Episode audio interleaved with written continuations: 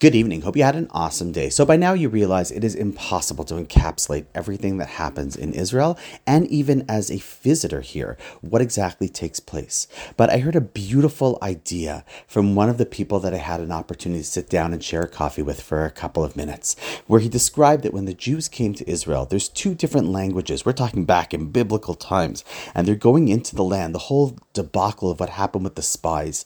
There's one word that says vayaturu, that almost like they were visitors visitors, and then meraglim, which means spies. And he said that you know the difference between visitors and spies? He says visitors come with that eye to see what they can do, what's beautiful, what's to see, and the greatness of what it is that they're about to go ahead and experience in the land that they're going into, right? If a person's going on a tour, they're looking to see what's beautiful, what's great. Are there issues? Are there problems? The countries that they go travel and visit with in vacation, are there things which aren't good? Of course there are. There always are. But they're there to tour, to see what's beautiful. Spies, on the flip side, they come with the intention of trying to see what is negative. And there's always what to see that's negative. And therefore, when these spies went into Israel, even though there were two people that were the tourists, the two people who said, let's look at what's great about this land and how we can go in, there were 10 of them that said, but let's look at all the problems and why it's not good.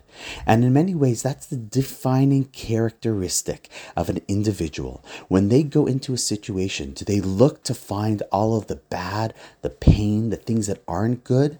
Or do they always try to find what is there that is good? Because both will always exist. But our job is to focus on that which is positive, and what you focus on, that's what grows.